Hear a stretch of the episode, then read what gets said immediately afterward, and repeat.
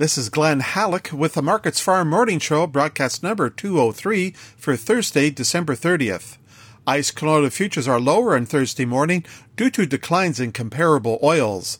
The March canola contract is down $1.40 at $1,021 per ton, and the May contract steps back $2 at $991.60 per ton. Of note, the sparsely traded January contract hit an all-time high of $1,100.70 during the overnight session, but is now pulling back sharply. Global crude oil prices are steady to higher, lending some support to edible oil values. Tight supplies and price rationing continue to underpin canola. The frigid weather across the prairies combined with the holiday season is slowing grain movement. A break in the below normal temperatures is forecast during the New Year's weekend. The Canadian dollar is higher, with the loonie at 78.24 US cents compared to Wednesday's close of 78.1. The United States Department of Agriculture issued its weekly export sales report this morning. For the week ending December 23rd, export sales of wheat are more than 199,000 tons, which are down 53% from the previous week and just short of trade expectations. Meanwhile, corn export sales climbed 27% at around 1.25 million tons, exceeding market predictions.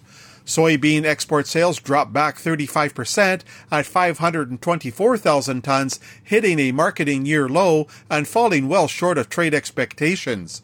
Soy meal also hits a marketing year low of 69,500 tons, down 77% from last week and below market forecasts. Soy oil sales tumbled 92% at 9,300 tons, slightly under trade guesses.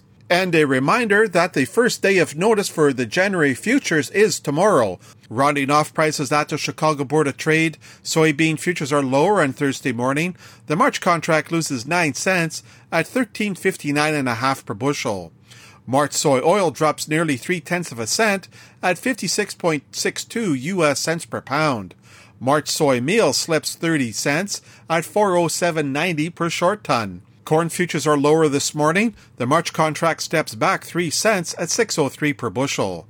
Chicago oats is slightly lower with the March contract down 2 cents at 693 and a half.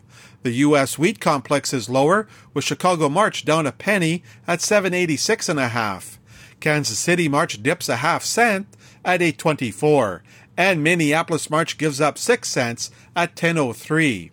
That's a look at the ICE futures and the Chicago markets for Thursday morning, December 30th. For Markets Farm in Winnipeg, I'm Glen Hallick.